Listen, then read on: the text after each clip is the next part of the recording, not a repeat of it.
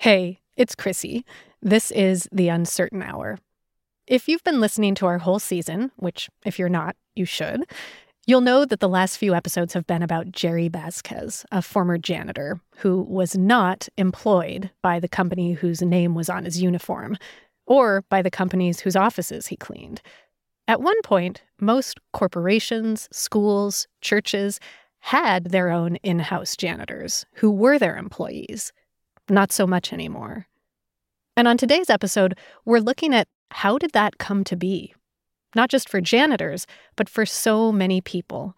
Which is why Uncertain Hour producer Peter Balonon Rosen and I sat down with a guy named Brian Pena. And Brian told us how decades ago he worked beneath the bright fluorescent lights at a 7 Eleven in San Diego. You know, if you want to learn about people, you know, that's, that's a great job to learn about people. Why, um, why do you say that? Well, because you see people of all shapes, sizes, and colors in different states. It was the early 90s, and Brian was paying his way through college, working the graveyard shift at 7 Eleven. He was majoring in economics, minoring in acting, so Brian was fascinated with human behavior. And at 7 Eleven, he got to see that up close. We'd have the guy who had no teeth who would buy 17 cans of easy cheese every Tuesday. Okay. We had the guy who lived in back who would get donuts. Plus, that early morning dance where stoned kids in need of chili dogs and Slurpees sidestep nurses grabbing coffee on their way in. I feel like that's a great way to see a slice of people's lives through their snacking habits or their yeah. breakfast habits. yeah, yeah, snacking habits indeed. These people became the patchwork backdrop to Brian's life. So, after college, Brian thought maybe he'd make a career out of his observations, move to LA, and become the people he spied on as a Hollywood actor. That did not quite work out. Brian never made it in the movies, but he did land a job behind the scenes at Universal Studios, and a job that would set his life in a new direction. Brian was hired on as a commodities manager. It was not a glamorous job, Basically, he bought materials for VHS sleeves. When I first started, I started negotiating um, cardboard and VHS tape agreements. Brian says he loved the job. Every day was this puzzle to work with outside vendors and buy things like cardboard at the cheapest rate. He still has a spiel ready to hammer in its importance. I grew up uh, the the son of a single mother, and and I've seen how opportunity or lack thereof affects a home. And so it wasn't going to be I'm just saving $17 million in a project. It was I'm saving, you know, 400 jobs, you know, 500 forklift drivers. And that's just human nature. You want to tie things to the greatest possible stakes. Good for saving jobs, maybe, but also helping the company's bottom line and shareholder value. Eventually, Brian's duties changed from just buying commodities like cardboard to helping the company find good deals on something else, people's labor. Eventually, I became part of the team uh, at Universal that managed temporary labor and stuff like that. So then it's not it's not an object; it's a person. it's you're... not an object. It's not a, it's not a person, but it's people at scale. People who'd work at Universal, but not for Universal.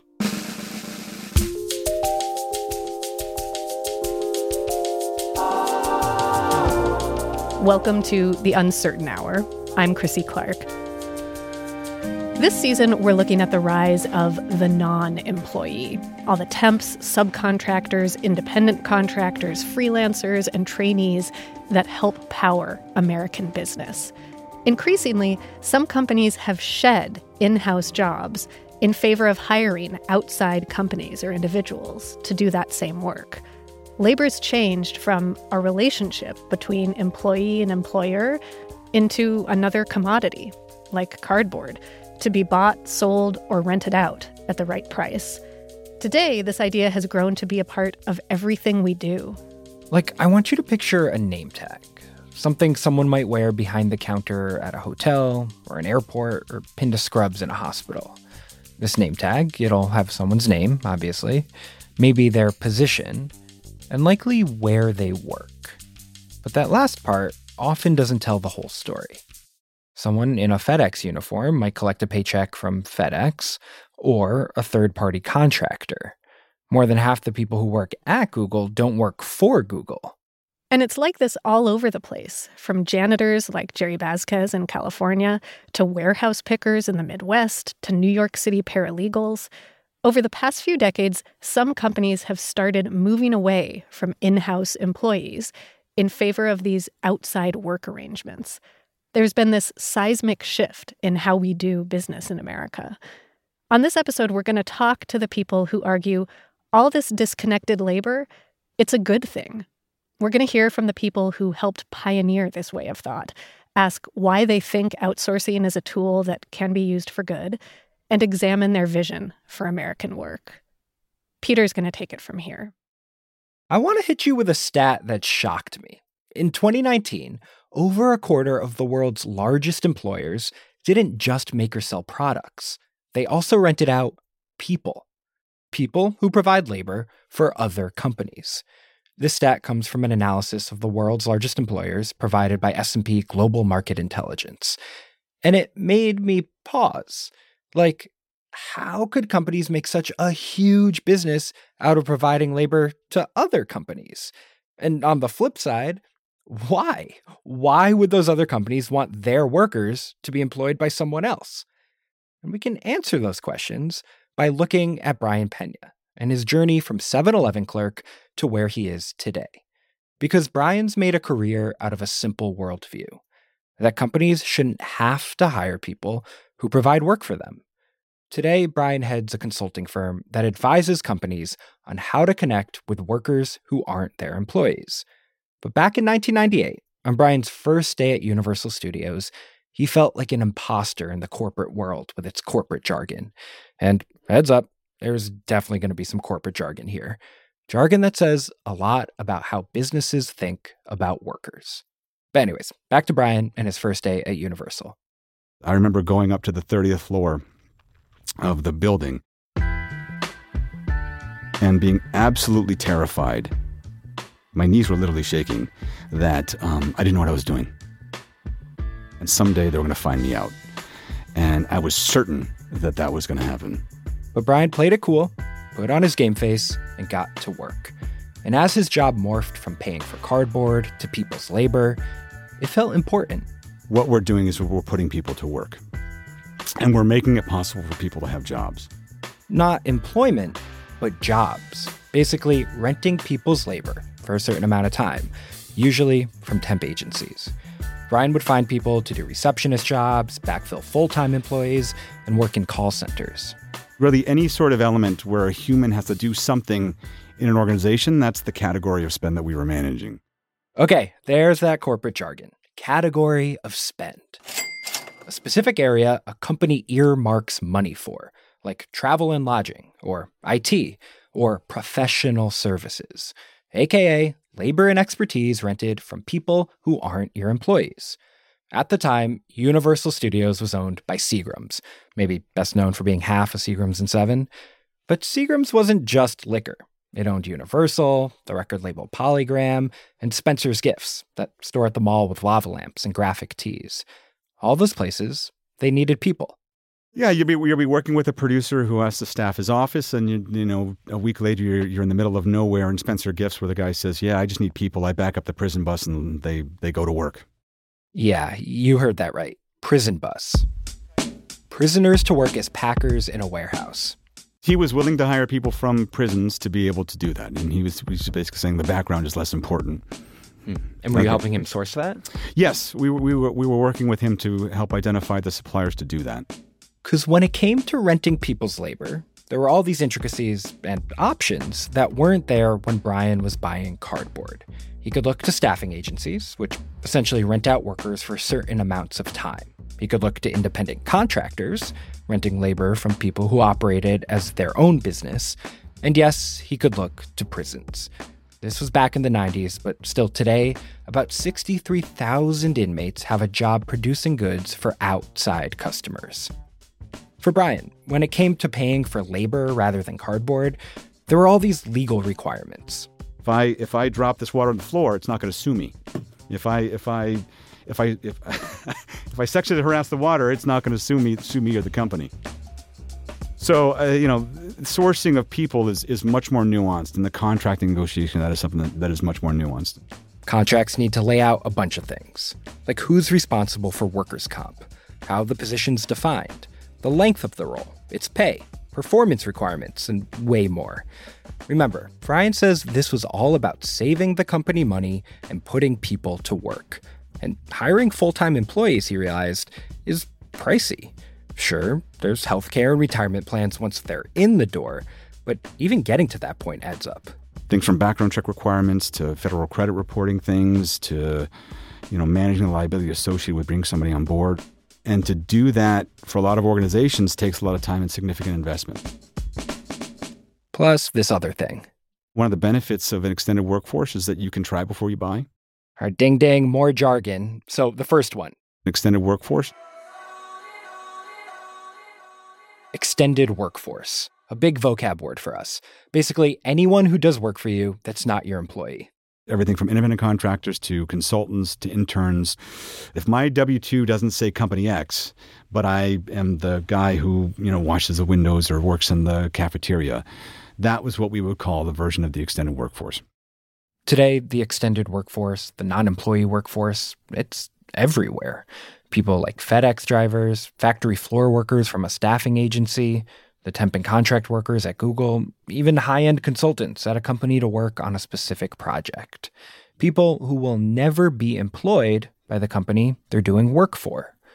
Other times, this work arrangement plays into that other piece of jargon Brian dropped Try before you buy.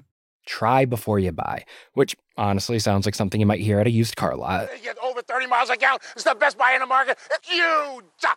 A way for a company to test someone out before actually hiring them. Though companies can also do this with no intention of ever hiring someone on. The notion is do it. I can I can buy it or I can rent it.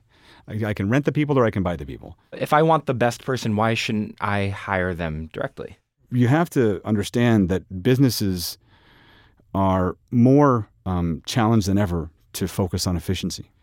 And if I decide on the fundamental premise that I'm more interested in the best person to solve this particular problem, and you understand that the best person might not wear your name badge, that's contingent work in a nutshell.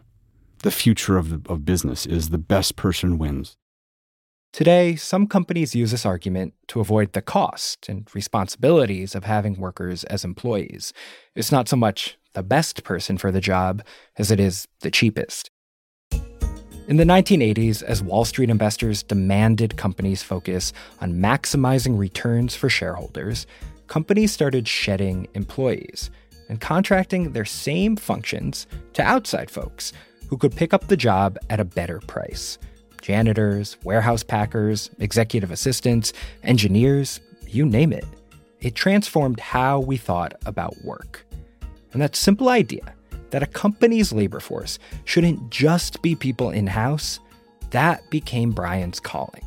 At conferences, in meetings, he'd talk about it to whoever would listen. I do like to think I, I am the evangelist. You know, I've, I've, I've uh, led the initiative to write the book on how this is done. He's not joking. In 2008, Brian got a job at Staffing Industry Analysts, the self described global advisor on staffing and workforce solutions. His role? Creating strategies for the non employee workforce. In the decade surrounding the Great Recession, the use of temp, contract, and staffing agency workers soared. More of these types of jobs were created than any other type of job. So Brian offered up something new to corporate America a class, so others could learn to do what he did. He held the first class in San Mateo, California in 2012. We started with a class of, you know, 50 people and uh, of people from all over the industry. After we, we wrote a test and we wrote a curriculum, we work with psychometricians to determine the nuances of it. Yeah, I'm trying to picture this. Are you like standing in front of a, a blackboard? Yeah, well, it- you're standing where you're, you're, Your 50 pupils? yeah, we, we- we had a, you have a, a, a, a participant guide, a facilitator guide, then we had a PowerPoint, then we had a test, then we had what we called a, a book of knowledge, which was a 600 page book of, of best practices, articles, uh, research pieces, and things like that. In classes, Brian spread the gospel of renting labor to people who ran staffing agencies and to companies who'd want their services. He explained what companies could get out of this, why staffing agencies charge certain amounts, and he broke down all of the jargon. Brian gave the class a very corporate American name the Certified Contingent Workforce Professional Program, or CCWP. You know, one of my favorite things to do is to go onto LinkedIn and type in CCWP and see the thousands of people who have that after their name. Those job descriptions didn't exist 10 years ago. Throughout corporate America, the idea that you could and should have part of your workforce be people who aren't actually employees, that idea was spreading like wildfire. Companies actually created positions to oversee these growing groups of non employees. It could be do I want to engage these folks as independent contractors? Do I want to engage them in a consulting project? Do I want to engage them through a temp agency? Now, for companies, all of this has become an art of sorts. To know how many people you need in the door at any time, how much you should pay for them, and how to find workers where someone else employs people doing work for you. If I negotiate the staffing margin too low, that recruiter has the option to send that resource to the competitor down the street. Or that resource has the option to not come and work for me and he doesn't show up. I've noticed you've been using the word resource and people interchangeably. Uh, help me understand that. oh my gosh, you're going to catch me on this. Uh, I'm trying to be politically correct. Um, okay. You know, we all are, all are means to an end, whether it's a, a person or a computer. You have to make sure that they are equally considered in terms of how you accomplish a business goal. I mean, like I can't say employee because sometimes independent contractors are not employees. Um, I can't say independent contractor because sometimes they might be a consultant. The word resources is deemed to just simply act as a, a place for all of those points, whether that resource is a full time hire or, or, or, not. It's just a it's just a, uh, a shorthand for um, for a unit. I, I, just. Uh. okay, honestly, not much better, but all right. This whole work arrangement has a bunch of different names the contingent workforce, the non employee workforce, the extended workforce, units, people there to help a business accomplish its goals without actually being employed by that company. So, what happens when Brian's dream meets reality? Some people argue this is better for companies and better for the people who become resources and units. That's after the break. Talking to your backseat babies about money can be so hard. In fact, you probably don't even know where to start. So that's where the newest version of the Million Bazillion Academy steps in our email newsletter course. You can start whenever, and you'll get a new lesson each week that you and your kids can complete at your own pace. They'll learn about crypto, the stock market, and so much more. And best of all, it's free. Million Bazillion Academy, making kids smarter about money. Sign up today at marketplace.org/academy. Talking to your backseat babies about money can be so hard. In fact, you probably don't even know where to start. So that's where the newest version of the Million Bazillion Academy steps in our email newsletter course. You can start whenever, and you'll get a new lesson each week that you and your kids can complete at your own pace. They'll learn about crypto, the stock market, and so much more. And best of all, it's free. Million Bazillion Academy, making kids smarter about money. Sign up today at marketplace.org/academy.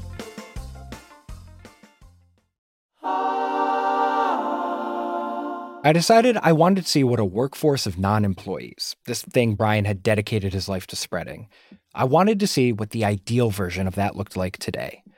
I looked into a company called Accenture, one of those companies on that list of world's largest employers that rent out people.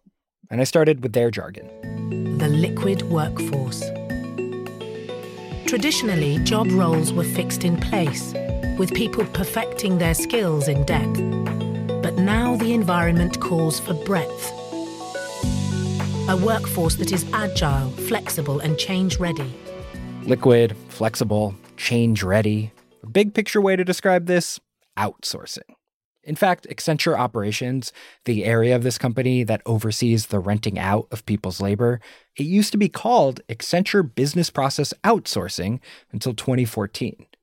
As US companies outsource jobs overseas, outsourcing got a bad rep in the context of lost jobs and exploited workers. The term kind of went out of vogue around the same time Accenture dropped it. Today, in the US, people on Accenture payroll moderate content for Facebook. They collect debts from homeowners on behalf of loan companies. Across the world, they work in call centers. This is Brian's idea realized a workforce of outside employees available as needed. Check, check. Just now walking up to Accenture. I'm walking up their driveway. Before the pandemic, I visited an Accenture facility in Berwyn, Pennsylvania. From the outside, it looked like any office park in suburban America. Big white building with corner office conference rooms. Hey, how's it going? Inside, it's pretty nice. Across three floors, Accenture employees do what's called procurement for other companies, which is basically finding and buying things. It's a busy day. There are meetings in progress, Next slide, please. mock interviews with potential clients, Any questions? How do you calculate savings? and people hard at work at the company ping pong table. At their desks, folks on their computers buy health insurance plans for outside companies and send emails with updates on company orders. They're consultants, basically expert shoppers companies can rent to find good deals on their behalf, to save the company money and boost shareholder value. I find Keisha Williams on her lunch break. She's an Accenture employee.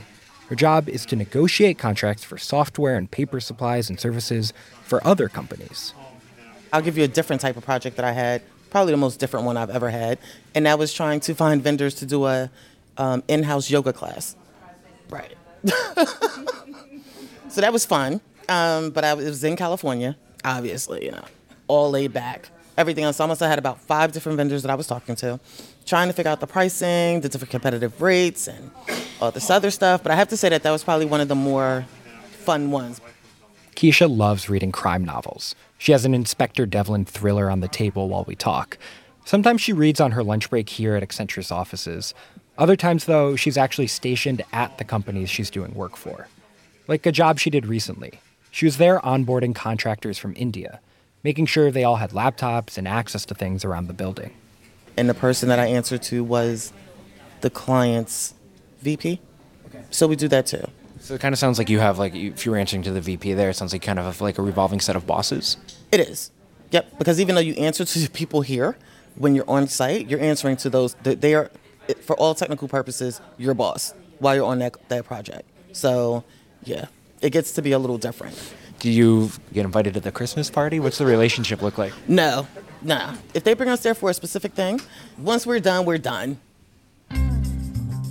Now, Accenture, for their part, do a lot to make workers like Keisha, whether they travel or not, feel like they're a part of the outside companies they're doing work for.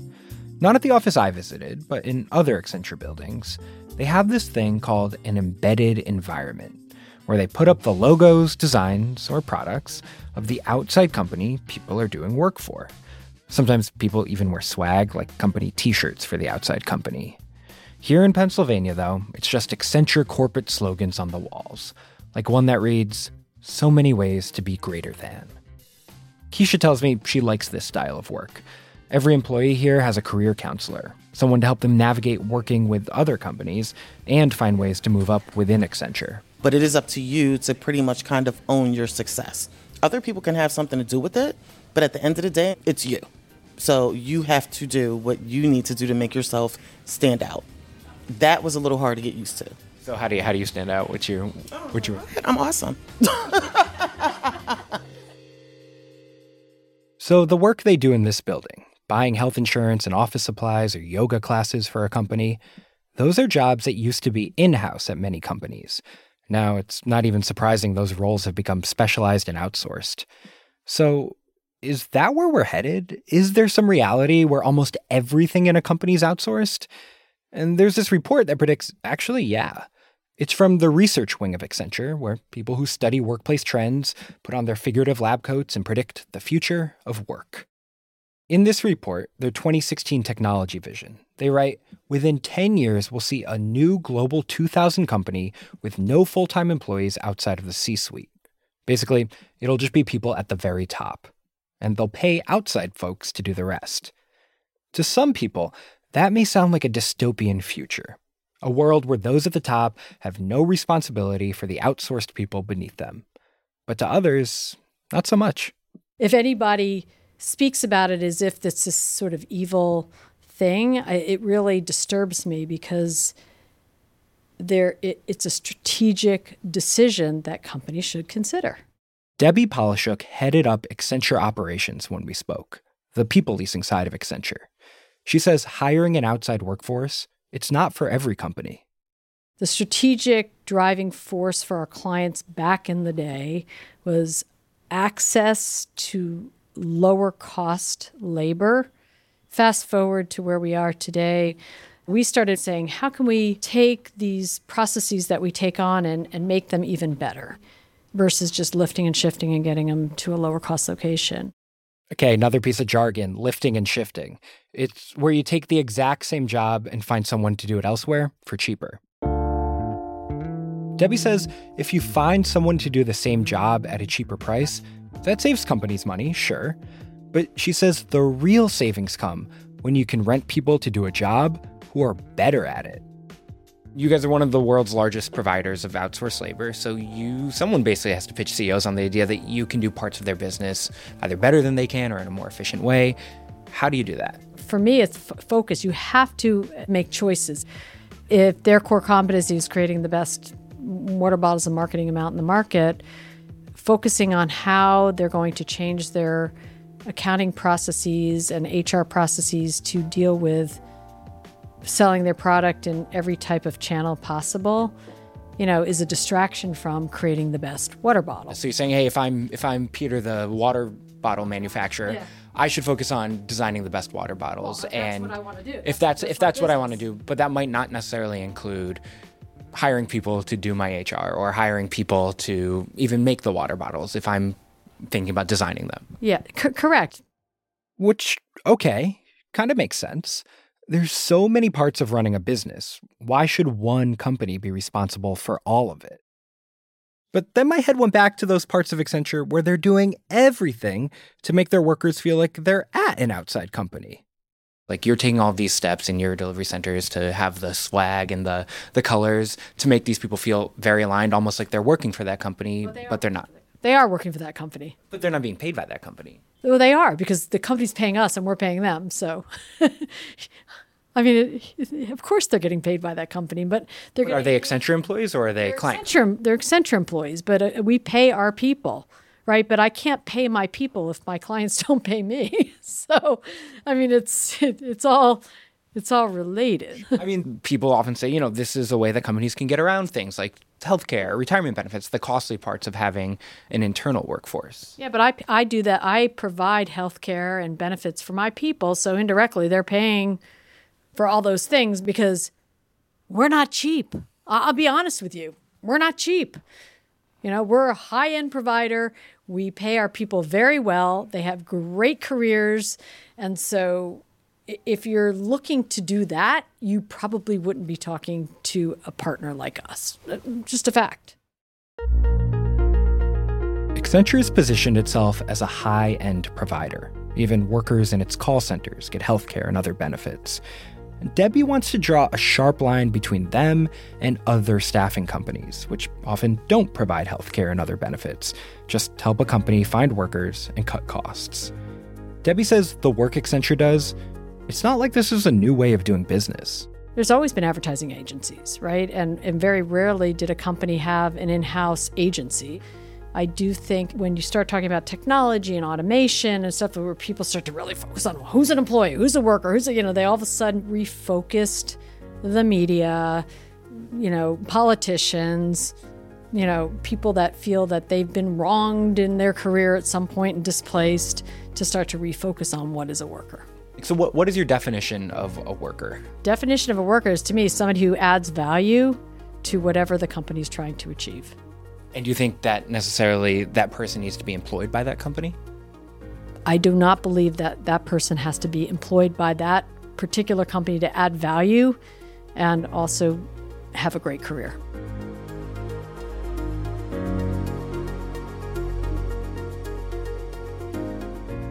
Outsourcing seems to have turned from a question of should we or shouldn't we into a question of how much should we outsource and with whom? According to Debbie, that was also a business could just focus on its core.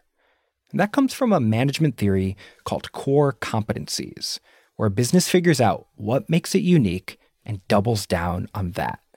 This idea was coined by business philosophers C.K. Prahalad and Gary Hamel in a 1990 paper for Harvard Business Review. Today, Gary Hamel looks like what you'd imagine a business philosopher looks like gray hair and a mustache, and uh, I guess a geezer is the technical term. the technical term, yes. Gary's a big deal in the management theory world. He's consistently ranked among the world's most influential management theorists because, yeah, those lists exist. I always thought academia was, uh, you know, as close as you could get to uh, kind of uh, being an anarchist, but still get a paycheck. Gary's idea of anarchy was exploring questions plaguing the business world. And in 1990, he set out to answer a big one. U.S. industry was was being pummeled by international competitors, and I was trying to unpack what made them so successful. Let's remember what was going on. This is when Japanese companies like Sony, Toyota, Honda were all of a sudden dominating. And Gary saw that these companies weren't really dedicated to making specific products as much as perfecting specific skills in new areas. Like Sony was great at miniaturizing electronics, Toyota had fine tuned manufacturing, and Honda was focused on making efficient powertrains that could be used for a variety of products. In their Harvard Business Review article, Gary said successful companies had basically asked themselves, What can I do that no one else can? Was that kind of a radical idea at the time to say this is something you need to be paying attention to? apparently so, uh, because the article certainly resonated with with a lot of individuals. Their article outlined what they called a business's core competencies the skills, technologies, and processes that allow a company to do something highly valuable for customers and are difficult to imitate. They wrote that that was the most important thing for a business to focus on. And as soon as the article was published, Gary's phone started ringing off the hook. I remember having a call shortly thereafter from uh, the top team at IBM mm. and uh, found myself a few months later having a, a conversation about you know their core competencies. And here I was you know a 30 something young academic being asked to uh, have a view on IBM's corporate strategy. So how did that feel? Well you know out of my depth to be sure.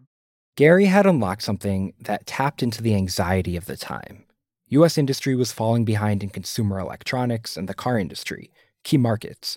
So there was this desire to figure out what needed to change. And how did you come up with the name Core Competency? I'd been uh, doing a bit of consulting work for Carrier, which makes air conditioners. Okay. And uh, at the time, they were considering uh, outsourcing uh, a significant part of their manufacturing and some of their componentry to a, uh, a, a Japanese uh, company. And I wrote a memo. I said, you know, just think of this as a core competence and ask, is this something that, that you're willing to give up? Recognizing that once you do so, probably you'll never be able to recapture it.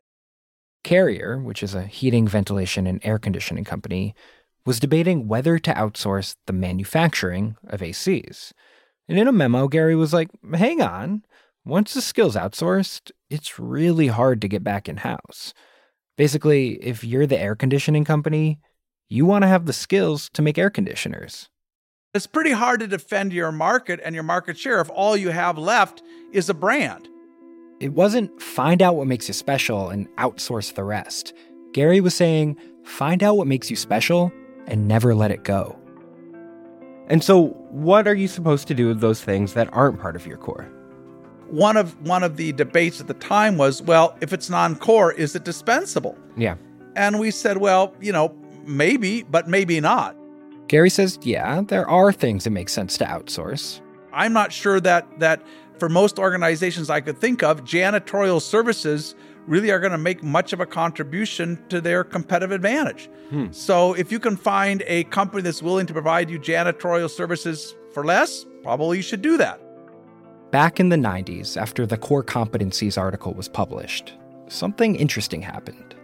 The rise of the internet, combined with trade policies, which opened up new global markets, led to a major burst of outsourcing.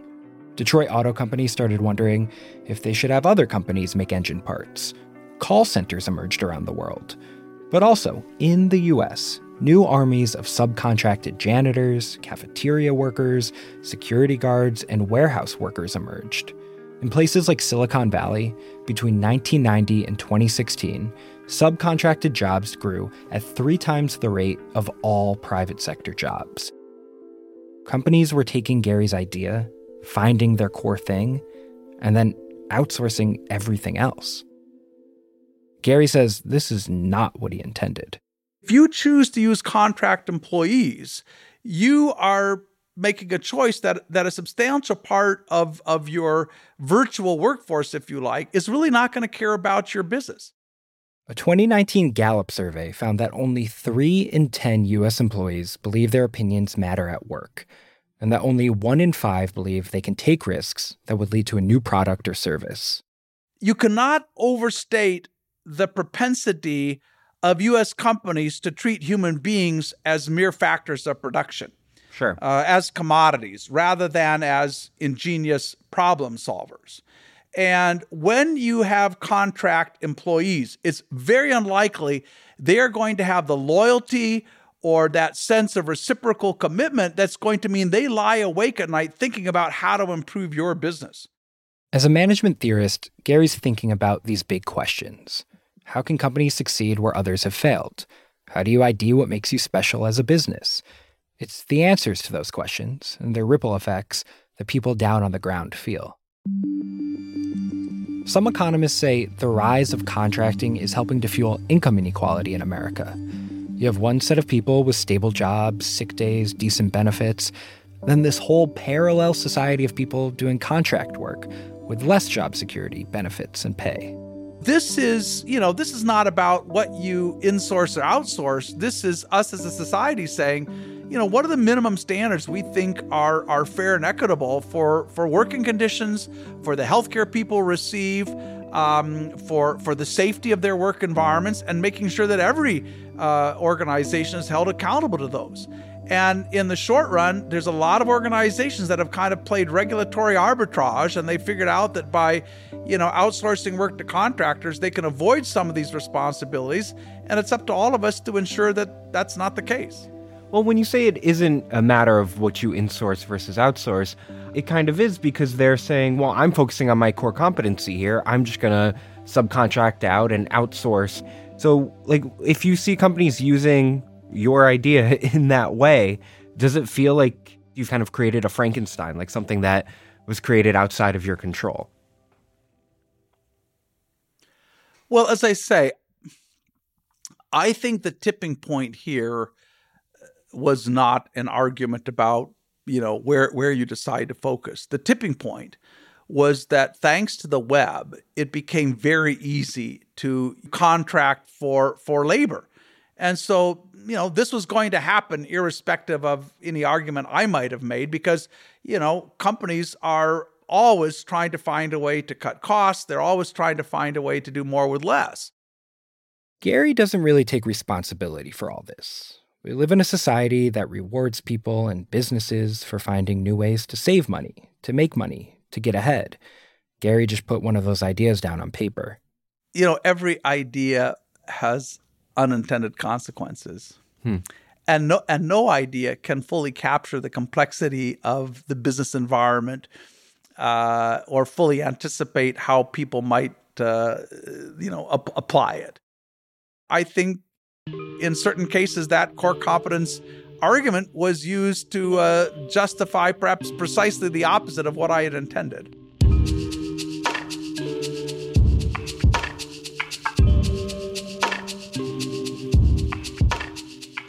So, what happens when you're a worker living out these unintended consequences? No more medical insurance, no more vacation pay, no more sick pay. And I'm like, no, that can't happen. That's next time on The Uncertain Hour.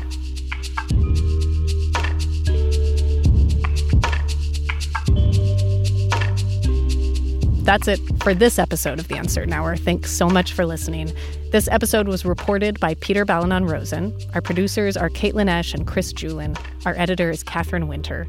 Research and production help from Muna Danish, Daniel Martinez, and Marque Greene. Our media producer is Robin Edgar. Our digital team is Tony Wagner, Erica Phillips, and Donna Tam. Sitara Nieves is the executive director of On Demand at Marketplace. And I'm Krissy Clark.